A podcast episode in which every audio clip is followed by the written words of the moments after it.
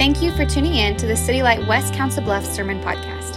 We are a church that exists to multiply disciples and churches that is located in Council Bluffs, Iowa. If you want to learn more about our church, visit citylightwestcb.org or follow us on Facebook at City Light West Council Bluffs and Instagram at City Light West CB.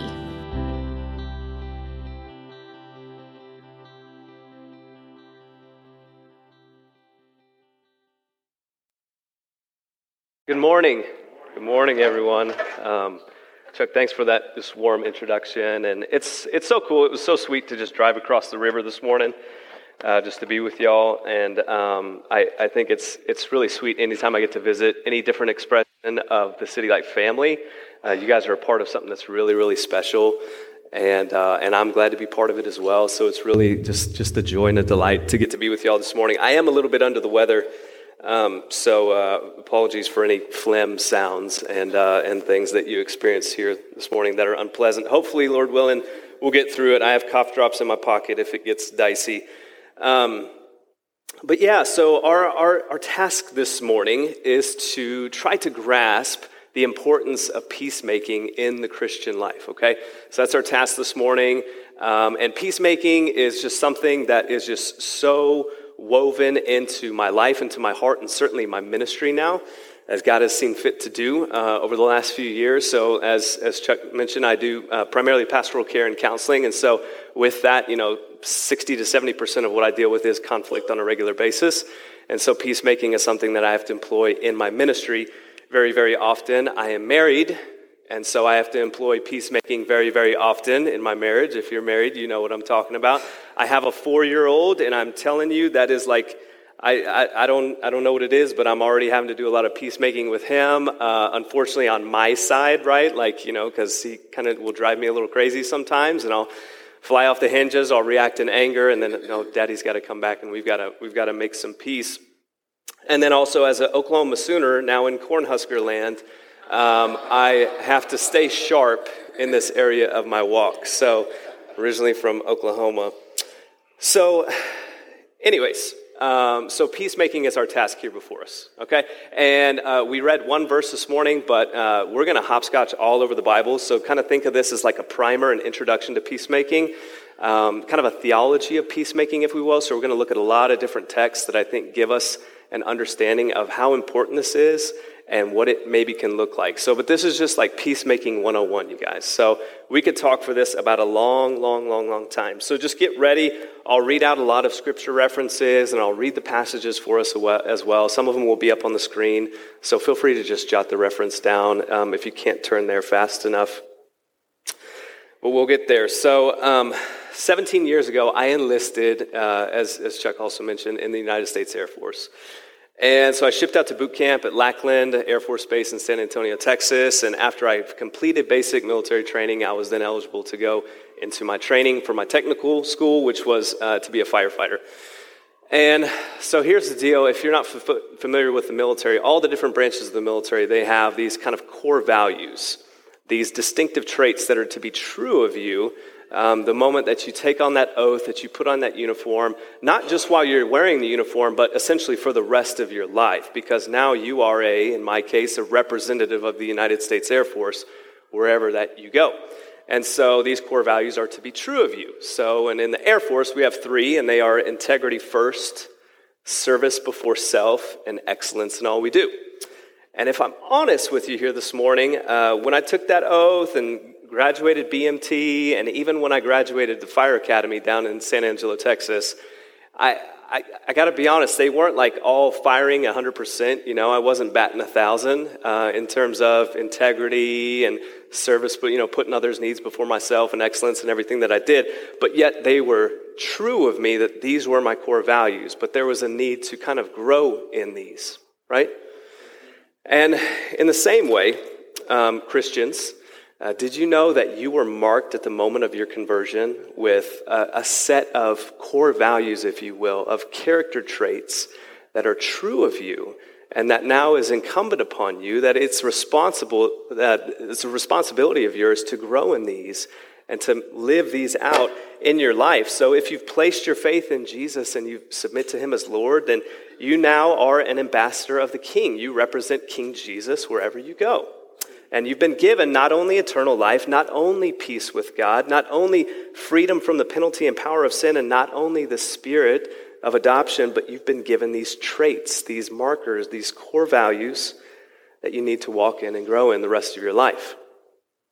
And Jesus outlines them for us nice and neat in his first recorded sermon in the Gospel of Matthew, uh, which we call the Sermon on the Mount.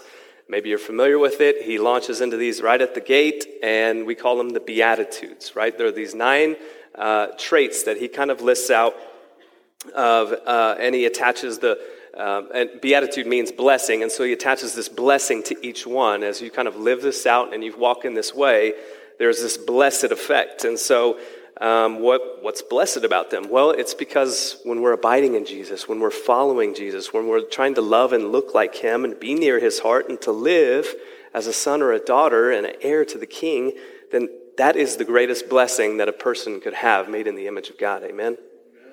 And so Jesus says at the beginning of that Sermon on the Mount, He says, Let me tell you about my followers. Let me tell you um, the, the kind of character they will be marked by and how that will be a blessing. And he goes through these traits and the accompanying promises with each one of them. And uh, they kind of flow in this very beautiful, kind of sequential way. They build on each other. If you've ever looked at the sermon on, we don't have time to get into that this morning, but in verse 9, he says, as Chuck read this morning, he says this He said, Blessed are the peacemakers, for they shall be called sons of God. And the word Jesus uses here, peacemaker, it's loaded with implications. Okay, Jesus didn't say, Blessed are those who are in a state of peace, or, um, you know, uh, this isn't just a, a, call to kind of um, tranquility and mindfulness and just the lowering of anxiety. Those are all good things, though. Um, this is an active descriptor that Jesus gives us. He says, My disciples are makers of peace. The way of the kingdom is through peacemaking. There's action required of all of us, everyone in this room, who would follow Jesus on the narrow path to life. So we are not passive when it comes to peacemaking, friends. We are not passive.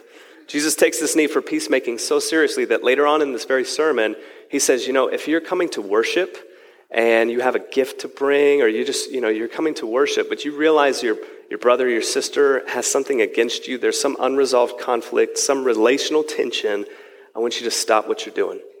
I want you to go and be reconciled. I want you to go and make peace and then come back and worship. So we can't even worship God rightly apart from this mission and spirit of peacemaking. So, what does it mean to be a peacemaker?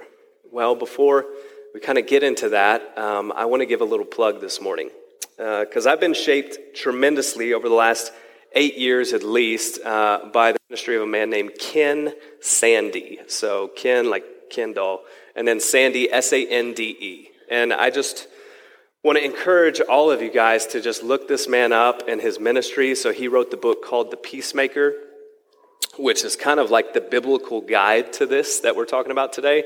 So, a lot of my principles and things that I'm pulling from certainly have been influenced by that. Then he started this thing called Peacemaker Ministries where they would actually train biblical peacemakers to go into um, churches that were threatening to split and tear apart at the seams, or organizations, corporations, things like that. And so they did a lot of training. Uh, I happened to be part of a church in Orlando, Florida during my years there um, that uh, was uh, saved by this ministry. And so that became very much a part of the DNA of that church. And I was discipled up in that church as well. And so that's another reason how it got on my radar. Um, and then he started this other uh, arm of this ministry called relational wisdom. And so uh, peacemaking is largely about conflict resolution. Relational wisdom is just how do we live together wisely uh, so that hopefully we experience less conflict. But when we do, we have the tools now to navigate that. And so I just want to commend all this stuff to you. There's tons of resources um, and online trainings that you can do as well that will all help you in your pursuit of healthier relationships. Uh, it's phenomenal stuff. So his website is rw360.org. Um, stands for Relational Wisdom 360.org. So they're saturated with Bible, friends. They're, they're practically helpful, and they incorporate just a lot of wisdom um, from different fields like psychology, sociology, and neuroscience, which we'll get into a little bit this morning because it's so fascinating and helpful. Um, but so there's, there's my plug. There's my plug for free. I don't get any commission on that. Um, And he gives away most of his stuff for free, which is another reason why I really love him. But uh, so, taking some of my cues from what I've learned there, I think before we talk about what it means to be a peacemaker, let's distinguish two ditches we could fall into on this mission of peacemaking, okay? We could fall into the ditch of peace faking or peace breaking, okay? So, um, let's talk about those. Peace fakers are those who kind of have a, a head in the sand type mentality Okay, you get that image.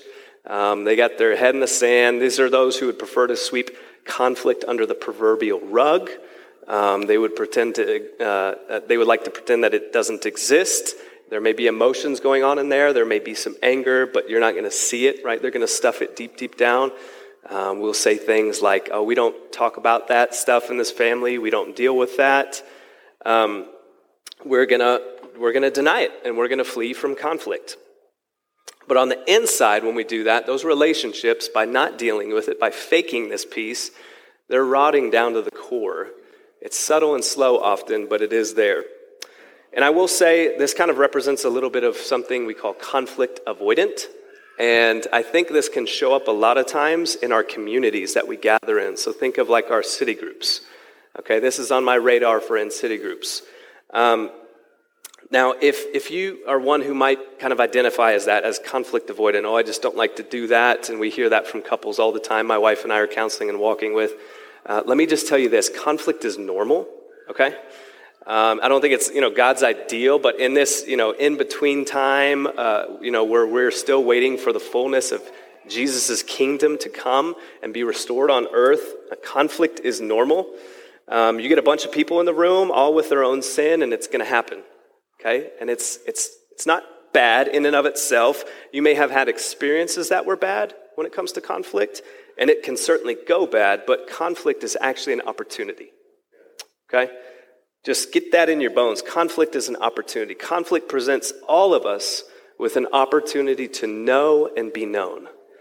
To know the person across from us with whom we're in conflict with, whether it's a spouse, a child, a neighbor, a member of our city group, and to be known by them in a deeper, more intimate way in which love can grow and flourish and intimacy and all those things can happen. And this is the stuff that transforms you guys. So conflict is an opportunity. Get that in your bones. So peace fakers, okay? One ditch. The other ditch is peace breakers, and this is kind of like an opposite end of the spectrum. So this is not really a flight type of personality. This is a fight. Like I'm going to fight. I'm going to fight to win. I'm going to blow this thing up before you even get a chance. Um, so they'll launch into attack just quickly whenever they're in conflict. There'll be a lot of blame toward the other party, like, hey, if you wouldn't have done this, if you wouldn't have said that, then we wouldn't be here right now. So this is kind of all on you. Um, this is a shoot first, ask questions later type of mentality. Okay, peace breakers. And it's equally destructive to our relationships, and it's far from this call of Christ because Jesus says we are and we are to become peacemakers, increasingly becoming peacemakers. So let me suggest to you this way Jesus' peacemakers are those who have received the peace of God through being united through faith to Jesus, the Prince of Peace. That's what he's described as in the scriptures, right? The Prince of Peace. And now we move into the mess of relationships around us in order to make peace. Okay? So peacemakers are those who have received peace from God through Jesus who is the Prince of Peace, and then we move out into the world, into our relationships, and all the brokenness that's there to make peace. And Jesus said, Blessed are the peacemakers. Blessed. So, regarding this biblical call to peacemaking, I want to look at three things today, okay? We're going to tackle it like this. Uh, specifically, I want us to ask three questions of peacemaking. And we're going to look to God's word for our answers. The first question is why is this a priority? Or is it? Um, so we're going to tackle that. Hopefully, since Jesus already said, "Blessed are the peacemakers," like we can already like kind of see where that one's going. But we're going to ask the question: Why is this a priority? Secondly, uh, what gets in the way? What is our problem? And then lastly, we'll ask the question: Well, then, where is our power and our hope? So, question number one: Why priority? Why does this matter so much, or does it? What are the implications of the success or failure of this mission of peacemaking? Well, if you had a Bible, um, I invite you to turn to John 17. Um, We'll have it on the screen as well, I believe, here for you this morning, and I'm going to read it here just momentarily. But John 17, this is the high priestly prayer, if you're unfamiliar with it. It's a beautiful, beautiful prayer that Jesus prays um, to the Father uh, for his church. That's us, even here today, as we're going to see. Uh, this is just before he is, he is set to be uh, betrayed, arrested, and ultimately sentenced to death. And we're going to pick it up in John 17, verse 20. Jesus prays this to the Father. He says, I do not ask for these only, meaning those who were before him, uh, those disciples who were with him in that moment, but also for those who will believe in me through their word. That's us, brothers and sisters. We're in that camp. That they may all be one, just as you, Father, are in me, and I in you, that they also may be in us, so that the world may believe that you have sent me. Catch that. The glory that you have given to me, I have given to them, that they may be one, even as we are one. I and them, and you and me, that they may be become perfectly one, so that the world may know that you sent me and that you have loved them even as you loved me. Friends, Jesus prays that his church will be filled with peacemakers such that we'll become perfectly one this, this unity, this harmony, so that the world may believe and know that the Father did actually send Jesus and that he loves his church. So the stakes are massive when it comes to peacemaking, and it just cannot be understated or oversold. There is a powerful purpose to peacemaking before the whole world. It is a defense of the gospel. It's actually a defense. There's a theologian by the name of Francis Schaeffer. He's, he's been gone for a while now, but he wrote a little book called uh, The Mark of a Christian. And this is such a sweet little book if you can ever find a copy of this. It's, it's a little booklet, actually. It's only like 70 ish pages, a real easy read. And in it, he deals directly with this text, this John 17, alongside John 13 as well. Uh, but in dealing with this, this question of oneness in this prayer that Jesus prays, um, Francis says that the lack of this oneness that Jesus prays for in his church, uh, which would largely be to a, uh, due to a neglect of peacemaking in our churches, would literally give the world a right, not an excuse, but a right to say, no, I don't think Jesus really came. I don't think this thing is for real. So, this oneness testifies to the reality of the gospel. And Jesus ties it directly to his incarnation when he steps out of heaven and comes down to dwell with us. As if the world could say, But I thought y'all said Jesus was prophesied to be the Prince of Peace. We don't see it. We don't see it. Why are, why are they still so divisive amongst themselves? Why do they often hit the eject button whenever relational strife or drama or disagreements arise? I don't, I don't think there's anything for me over there in this church. Um, and the church is a place where we get to hold up and, and, and, and magnify grace, right? Like we're a people of grace, so we're not trying to bat a thousand. That's not going to happen. But it's also a place where that grace propels us into the mess of the brokenness around us and uh, to make peace so that the watching world may have proof that Christ Jesus came to earth, that incarnate love and peace stepped into our story to to rescue and redeem his people. Amen? So, peacemaking should be among of our highest priorities, brothers and sisters. And the consequences of neglecting peacemaking, they're, they're tragic to our witness to a watching world. They're, they're right to, to look in and feel as if they want no part of this. Uh, but as the first part of Psalm 133, which uh, Chuck opened with uh, this morning, as it, this picture that it paints for us, Again, we don't really understand, maybe in this room, all the illusions that was being, you know, the oil dripping down on the beard and, and the dew of Hermon and everything like that.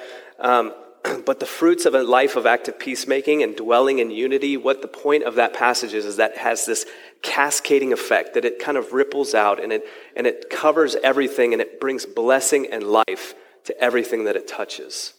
It spreads, it's, it's, it's alluring, it's attractive, it brings blessing. But this isn't easy, is it? It is not easy. This requires supernatural grace. And if this is supernatural grace, then it kind of begs the question, doesn't it? What's our natural condition that often gets in the way here?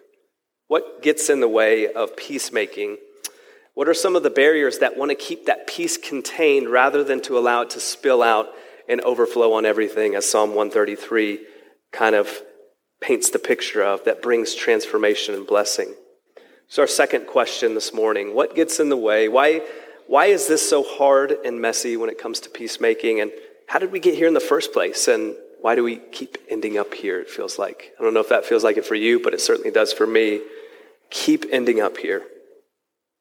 Well, if you're familiar with the, the story of the Bible at creation, in the beginning, thinking Jesus, Genesis 1 and 2, we, we observe this picture of perfect harmony in the garden, right? Harmony between God and mankind, and man and man, and, and man and creation. And, and it's, it's beautiful. There's shalom, there's this perfect peace, but it doesn't stay that way long, does it?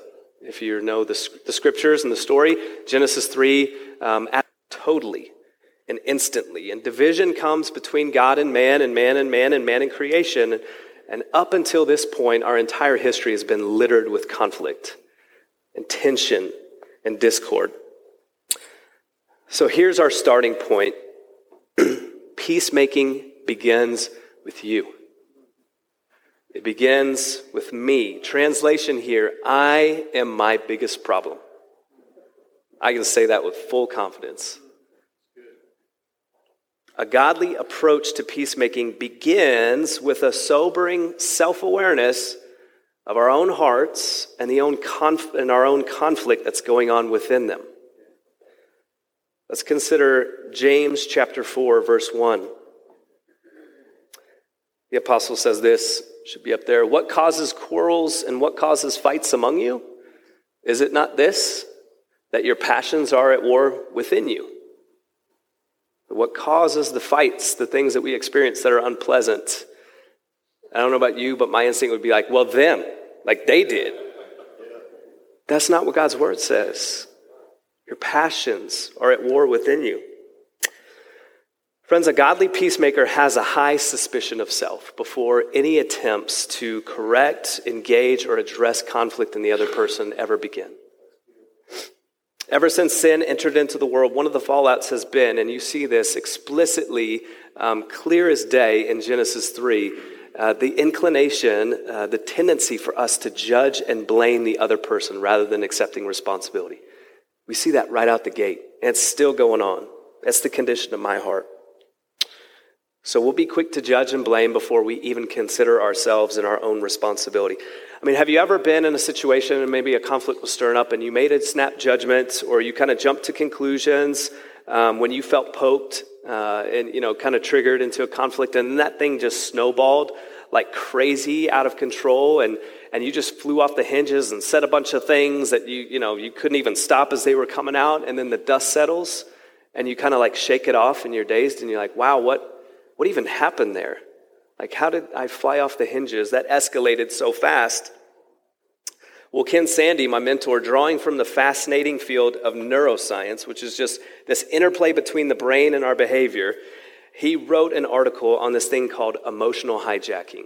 And it's, it's such an important thing that we all need to know. It's one of, the, one of the gifts I love to give pretty much everybody I meet with, especially couples. And this emotional hijacking, it really provides a vivid example of that James 4 1 reality at work within us. So, to try to sum up what happens because of intense emotions whenever we're triggered, messages will get sent faster by the feeling and emotional part of our brain than the part of our brain where we rationalize, we, log- we, we do logic, we, we calculate risk, we ask ourselves good questions, um, and the, the results, as Ken, Ken Sande says, are this.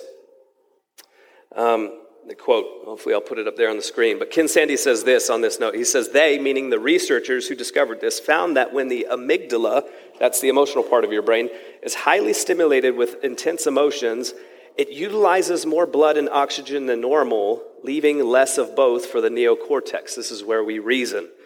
This deficit causes a corresponding decrease in our capacity for reasoning, for problem solving, and for impulse control. This can lead to a temporary loss of 10 to 15 IQ points. So, yes, you really do get dumber when you're highly emotional. So, when someone asks you, What were you thinking after an emotional outburst? part of your answer can be, Well, I was thinking with a lot less brain power than I normally have at my disposal. It's, I mean, it's, it's, it's, you have to laugh and chuckle when you hear it put that way. And that's what I love about Ken Sande. He has such a, a marvelous way of kind of disarming some of our resistance to these things to communicate important biblical truths. Uh, but this is tragic, isn't it? I mean, who in this room has not hurt or been hurt like this? Um, I know I've been on the receiving and giving end more times than I would have liked to. Um, one example, whenever I'm teaching on this, that will forever, I think, be etched into my mind because it was just such a coincidental timing, uh, was with my wife several years ago when we were living in South Carolina at the time. And I don't know, this is probably so relatable. I know it was for me because when I shared this, I got to preach a message similar to this last week at another church in Omaha. And I had this couple come up to me that had been married for 48 years afterwards and said, You know, that example is so us. So I know I'm not the only one here, so it kind of gives me confidence. But, but so here's the situation. My, we were both working at the time. This was before our son was born, and uh, my wife uh, was working a little later than I did, and so I was trying to pick up some of the slack and start, you know, cooking dinner um, just to try to serve our family. She, you know, did that so well for me. And so, but the thing about me cooking dinner is that man, it was like a four-hour project because like I'm just not as like efficient as she is in the kitchen, and like I'm really so. Anyways, so I had been in there laboring forever by the time she came home, right? And I was working really hard and feeling real good about myself. I was like, yeah, I'm serving my wife. This is great, you know. And she comes in, and you know, I, I try to greet her, and there's really no response, and I'm like, hmm. and she, you know, goes upstairs and, uh, you know, gets changed or whatever, comes down the stairs. And I ask her a question. And truth be told, I don't even remember what it was. But I, you know, I said something. And her response, I don't even remember what it was, but it was not what I wanted. Okay? And so what happens? She immediately goes and sits on the couch, you know, probably pulls out a magazine, decompressing from the day. But in that moment, I wasn't aware of any of that. I was just aware that she had offended me. And so what happens? Well, I'm an emotional guy, I wear my emotions on my sleeve, and so they're off to the races. And I'm instantly thinking of a hundred ways to get even, to, to match hurt with hurt, you know, to kind of get the upper hand and win this thing. Because, you know, how dare she, you know, after I'm slaving over the stove, you know, for umpteen hours or whatever like that, you know, not, you know, engage me in the way that I want. And so here's the comical thing about what when this particular instance happened as opposed to other times. I had just returned from Atlanta where I had taken an advanced pastoral counseling class as part of my seminary training, where I learned a lot of stuff from Ken Sande and was exposed to this idea of emotional hijacking. And so this was like fresh on my radar. And, uh, and, and thankfully, in this moment, as I was you know, chopping and stirring or whatever I was doing, the Spirit began to engage with my heart okay, and brought those things that were not far in the past fresh to my mind. And I was like, oh gosh, it's happening, it's happening. You know, like I could just see the train just going crazy off the tracks. But it's gone. I can't do anything about it. And so, so there I was. Um, there I was, just, you know, just locked onto my wife. Like eyes were like laser beams, right? Just like, like I'm gonna get her. I'm gonna get her good. And so, and this is, this is just kind of how this stuff plays out. Um, but for any of us in here who may struggle with this thing called emotional hijacking, before I kind of get to the conclusion of that story, can I give us a checklist on how to get through it? Um, so if you kind of want to take notes here, hopefully it'll be on the screen. But here's just some simple ways to get through this thing called emotional hijacking that is so prevalent in our lives. First and foremost, take a break. Okay? Like it's okay, and I know, like especially if you're if you're part of a relationship or you're married, um, like oftentimes one of us is kind of conflict. We're ready, like we're we're not afraid of conflict, and the other person may be an internal process, so they may need to like have some time to really think about it. That's okay. Uh, I know if you're ready to go, you don't think it is, but it's okay, and it's actually a good thing for all of us most often. So take a break, do something different. Um, you know, research has shown for most people if you just remove yourself from that situation in which you've been triggered and go get a glass of water and drink for 30 seconds, that usually can be all the time your brain needs to rebalance out so that you can start to think again. Because remember, the emotional train is, is, is off the, it's off to the races. And we're not thinking well, we're not asking questions, we're not calculating risk, like if I say this, what will happen? And if I do this, will that go the way I want it to? No, we're just, we're just going. So take a break, get a glass of water, slow down, let your brain balance out, and then ask yourself four questions. Just, just four simple questions. First and foremost, ask yourself, what am I feeling and why am I feeling this way? And try to be honest and really, I know this is harder for some of us than others, but really try to ask yourself that question and reflect. What am I feeling? Why am I, I'm feeling angry. Why am I feeling angry? Well, she didn't, she didn't respond the way I wanted her to. She didn't, you know, she didn't, I didn't feel like she appreciated me in that moment. Ask yourself that. Be honest with yourself. Second, consider the other person. Ask yourself, what is the other person feeling? And why might they be feeling that? Okay, so I start considering my wife in this moment, and I'm like, good grief, she, you know, she's had a long day at work. She's been gone forever. Um, she's been stressed out about this upcoming event that she's planning for. Right? She just had to drive home in I 26 in Charleston, South Carolina, which is like the Hunger Games. And, you know, and she just barely makes it home, and she's probably tired. She's an introvert. She's had to be extroverted all day. She's, you know, she's probably tired. Odds are, because this happens all the time with us, she probably didn't even hear me. And there was just a misunderstanding, but yet I'm ready to fly off the rails. We start to consider the other person. And as you do this, I'm, I'm telling you, it starts to change your heart. And, the, and so the Spirit starts convicting me as I'm asking these questions and I'm considering my wife. And, and then you ask the question thirdly, what do I want to do with what I'm feeling? And where will that lead? What do I want to do with how I'm feeling? And where is that going to get me? Be honest with yourself. And finally, ask yourself this question What will I do instead? Or put the question another way, what does God want here? These are powerful tools because, friends, on that night when I started doing this and engaging my heart with the help of the Spirit, because these tools that I just received, I went from steaming mad about this whole thing to tears streaming down my face as I considered the evil that was in me, wanting to lash out and launch into attack on my wife, the daughter of the king, whom I say I love, and I know she loves me. Like, what is going on in me? That over something just so trivial would just want to launch into attack here. Do this. It's helpful. I promise you. This stuff is so real and it's a part of our everyday life, these matters of peacemaking. But we're going to constantly screw it up. We're going to be consumed with our own passions, as James 4 tells us, our own self image, how we come across, our own idols that will devour those who we're closest to. And we say that we love so that our own evil in our hearts isn't exposed.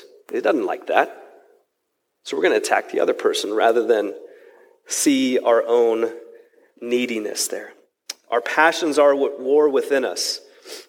Jesus, in the Sermon on the Mount, the same sermon we've been camping in all morning, he says, um, maybe you've heard this one, take the log out of your own eye first. Y'all heard that one? When it comes to conflict and you see that speck in the other person, it's like, oh, you used that tone. You shouldn't have used that tone. You, you said it this way. You shouldn't have said it that way. Jesus says, no, no, no. Before you go and start correcting and addressing the other person, like, there's a log in your eye.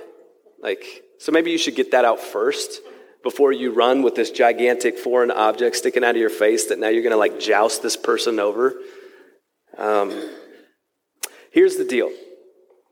Here's what I think Jesus was trying to get at. I'm most effective as a peacemaker in my marriage and in relationships when I am most suspicious and disturbed about what is going on in my own heart. Say it again. I'm most effective as a peacemaker in my marriage and my relationships when I'm most suspicious and disturbed about what is going on in my own heart, which I can actually have some insight to, right?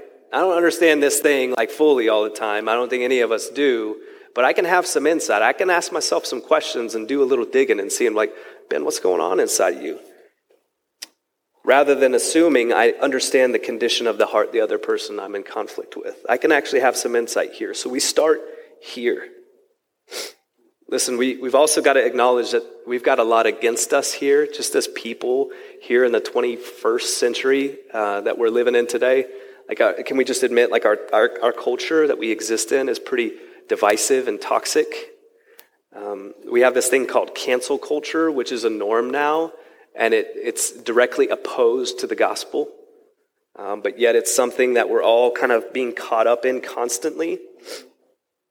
How much are we being shaped by that, and to what degree are we aware of it? right? We got to ask ourselves these questions. Some of us are getting played by social media algorithms, right, that are designed to keep us viewing the world from a, a, predetermined box with a, with a certain set of labels and a certain range of influences, and we, we can't take the bait there. Additionally, we all have our own conflict stories, and this is huge. Um, we all grew up in families where this was done imperfectly, I guarantee you. All of us come from families where this conflict was done imperfectly, but perhaps for some of us it was done terribly. And perhaps for some of us it wasn't done at all. And we've been shaped by that, right? We're not a blank slate. What is your conflict story? Truthfully, it's, it's, a, it's, a, it's, a, it's a story worth exploring and a question worth asking, especially if this is an area of your life you know you need to grow in. Um, so take some time to do that and do that with someone that you trust and that you know is for you. This is a great purpose of why we do, you know, counseling and why I think it's such a, a great tool as well.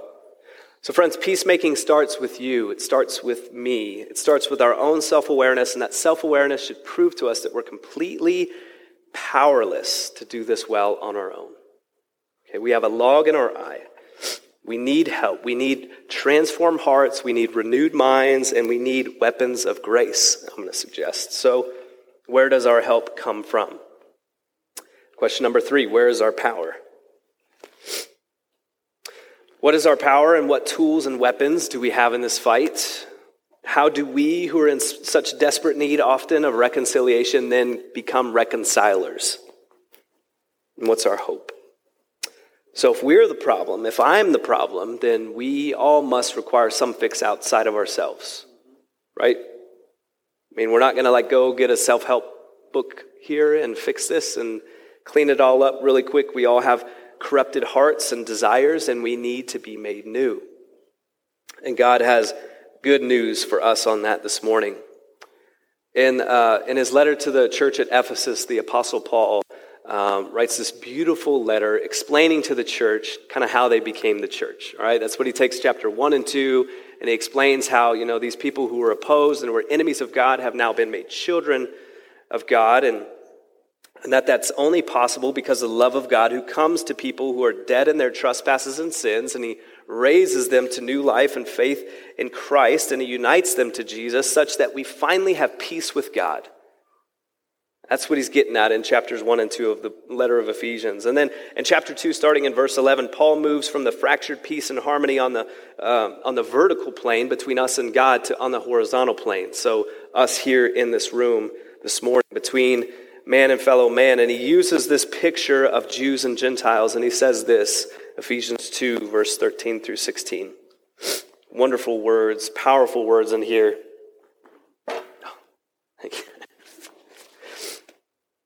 he says this. He says, But now, in Christ Jesus, you who were once far off have been brought near by the blood of Christ.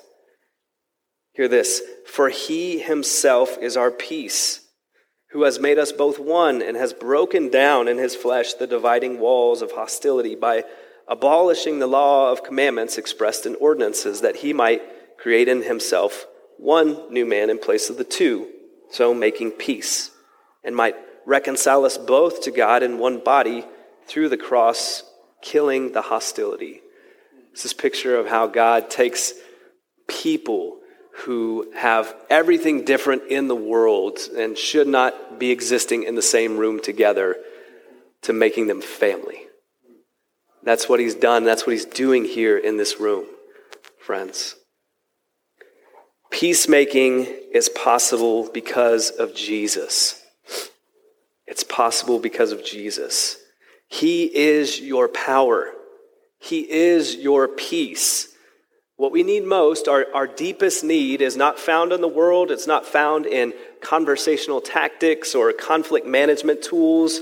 It's not found in emotional intelligence. It is found in Jesus and in Jesus alone. We need Jesus. We need transformed hearts. We need Him to come and reign in our hearts.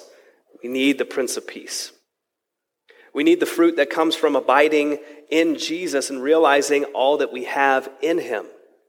That's why we come and sit here under the Word and we learn and we listen. We want to learn and be shaped by like what do we have like what is it everything that we've been given in christ in jesus and if you hear these words this morning and you are in christ you have become partakers of the divine nature and christ has given you his holy spirit and all the abiding fruit which are love joy peace patience kindness goodness faithfulness gentleness and self-control i challenge you to look at that list and tell me there's one thing that you don't need for peacemaking you need all of it. And you have that spirit. If you're in Jesus, you have that spirit residing in you, empowering you to live, to become, and to live as a peacemaker. We suggest to you this a, good indicator that you're growing in maturity as a follower of Jesus and in peacemaking is not simply that you're sinning against other people less, though, praise God, like let's, you know, let's pray for that. Um, but I want to suggest to you a different metric. Ask yourself this question. If you want to, am I growing here? Ask yourself this question Am I growing in these two powerful weapons of grace, confession and forgiveness? Ask that question. I think this is a, a great indicator of our fruitfulness and our faithfulness in this mission of peacemaking confession and forgiveness, the giving away and the receiving of both. We're not going to stop sinning against each other in the sight of eternity, right? I, I hate to break it to you. Um, maybe, you know, you've cracked that cheat code and you, you know, have that figured out. Like, please let me know.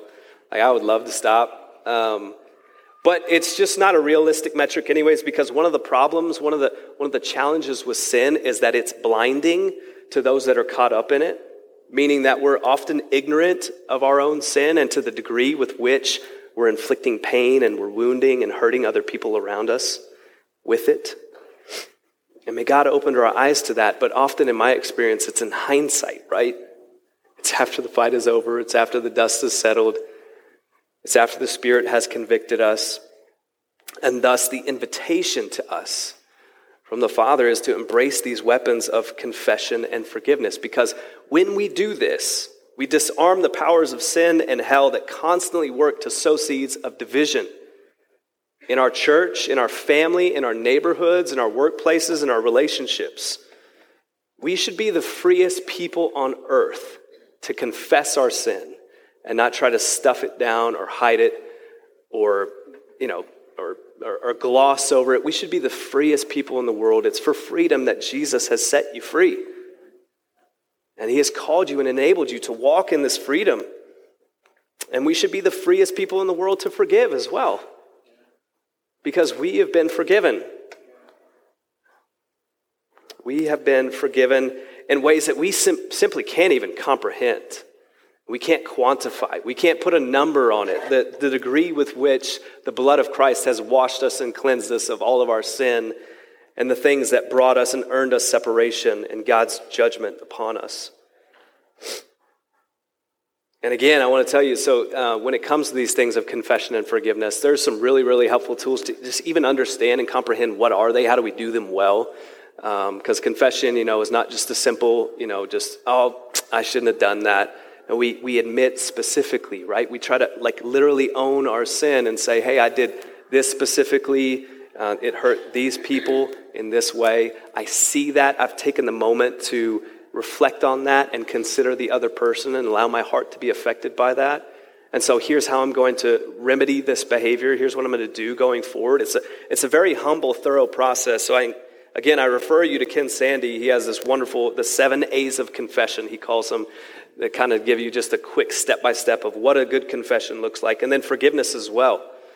Um, uh, because that, that's, you know, forgiveness is, a, is an agreement uh, that I'm not going to bring this up again. I'm not going to use this against you as a, as a means to not love you and pursue relationship with you. And forgiveness also, friends, it's, it's a heart posture, first off. It starts between us and God before it ever gets to, you know, me and Chuck if, if, if we, we've got beef or whatever. It starts between me and God, recognizing I'm a sinner who needs forgiveness. I've received forgiveness. And now from that place, now I can go offer forgiveness. Forgiveness and trust are not the same thing either, okay? I deal with this a lot with couples when there's been a, a deep betrayal or wound. Forgiveness does not mean I fully trust you again, okay? So we need to sort through those, be discipled in that. Ken Sande has great practical resources to help us there. But, friends, when we walk in confession and forgiveness, we embody the gospel and we put Jesus on display to the world in a way that will transform and change our lives. And as we begin to dwell together in unity, it will ripple out and it will start to affect and transform those around us. Think of, think of your kids as they witness you now in your marriage doing something different, where, you know, where maybe you're peace fakers or peace breakers in your marriage, and now they actually see you making peace. That's going to change and shape your kids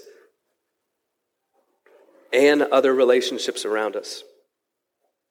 Confession and forgiveness coming from a place of gospel understanding, understanding what Jesus has done for us and what he's given us these will be the guardrails that will keep us from sliding into ditches of peace faking or peace breaking. Confession and forgiveness. Such, such powerful weapons. Friends, if, if you're here this morning and maybe you're not a Christian, um, maybe you're wrestling with some things here this morning, or maybe you're even feeling convicted as we've just been talking about this, this is the invite from Jesus before you. It's to come, it's to come to Him. He doesn't ask us to clean ourselves up before we come to Him. He can break through any calloused heart and replace a heart of stone for a heart of flesh and, and give you this unshakable peace and joy that you don't have to go about this life by yourself anymore. You don't have to go about this thing called peacemaking in your own strength and power, which is impossible. You can have the Prince of Peace dwelling within you and the promise that all things will indeed be redeemed in due time by our great Redeemer. Thinking back to John 17, that high priestly prayer where Jesus prays for our oneness. I don't, I don't know about you, friends, but I, I take tremendous comfort in getting it in my bones and meditating and poring over the fact that Jesus prays for oneness and peacemaking in his church. Have you considered that? Like Jesus actually prays for our peacemaking? Like the King of Kings, the one who spoke and then there was, prays for us in our peacemaking. Anybody want to bet against Jesus' prayer not being answered? Like that's so encouraged, that's so hopeful to me. That Jesus himself, he's interceding, he interceded and he continues to for us in our mission of peacemaking because it this gets directly to the heart of God and God's intent for us when he created us, this peace, this shalom, harmony, wholeness, and oneness. This is a mission and a prayer that cannot fail. It cannot fail. So, where do we go from here? Well, as we land the plane, I'm going to look at two more scriptures, okay? Because I, I like the Bible. It's so helpful. Ephesians 4, verses 1 through 3. We were talking about Ephesians just earlier. The apostle then says this He says, I, I, therefore, after all this good news about how God made you one with Him and with one another, I, therefore, a prisoner for the Lord, urge you to walk in a manner worthy of the calling to which you've been called, with all humility, with all gentleness, with patience, bearing with one another in love, eager to maintain the unity of the Spirit of the bond of peace. Eager to maintain the unity in the bond of peace of the Spirit. Second, Romans 12, verses 18, one sentence. If possible, Friends, so far as it depends on you, seek to live peaceably with all. I love the balance that God gives us here through these two passages, through the Apostle Paul. So we're urged to walk this way of peace and peacemaking and to be eager to maintain the unity of the Spirit in the bond of peace. But Paul also recognizes that in our time of redemptive history, right, where Christ has come He's, he's brought his kingdom, but we're waiting for the fullness of that to come when he, Christ returns and makes all things new. We're not going to observe, we don't observe or experience all the fullness of that yet. And so we do experience and we will experience hardships on this pathway to peace and, and peacemaking. So Paul says, so far as it depends on you, you can't control anything or anyone outside of yourself. Okay? That's both freeing and challenging. As long as people are involved, this is going to get messy. So, if you've sought to make peace, if you've tried to live actively as a peacemaker, um, and you've done your due diligence and you've tried to work on your own heart, and that's been met with a closed door on the other side. I just want you to know, like, Jesus sees you this morning. Um, if you've got a fractured relationship that you long to see made whole, um, Jesus sees you. He is your peace, He is your hope. And I want to encourage you don't give up there.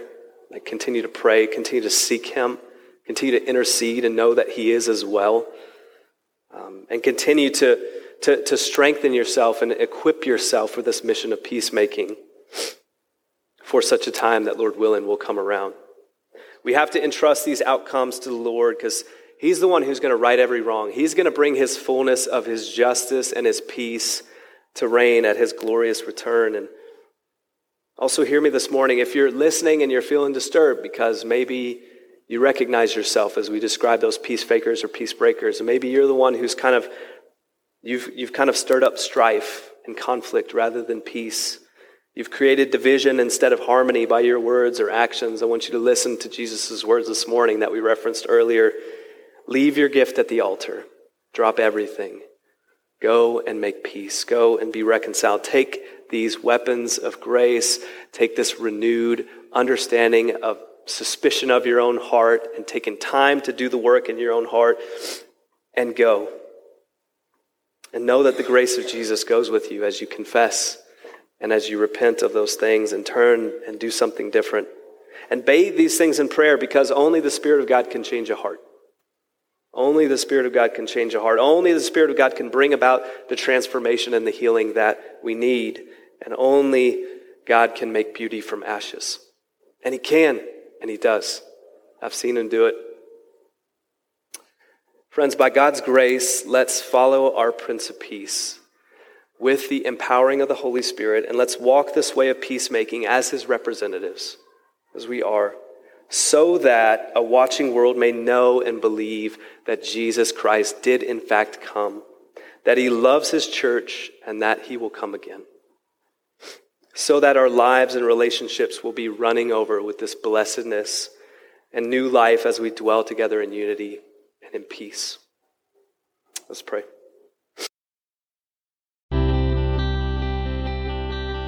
Thank you again for listening. This podcast is not intended to serve as a substitute for gathering with a local body of believers, but as a resource that encourages and empowers you to follow Jesus as your heart is pointed towards the gospel. If you want to learn more about our church, visit citylightwestcb.org.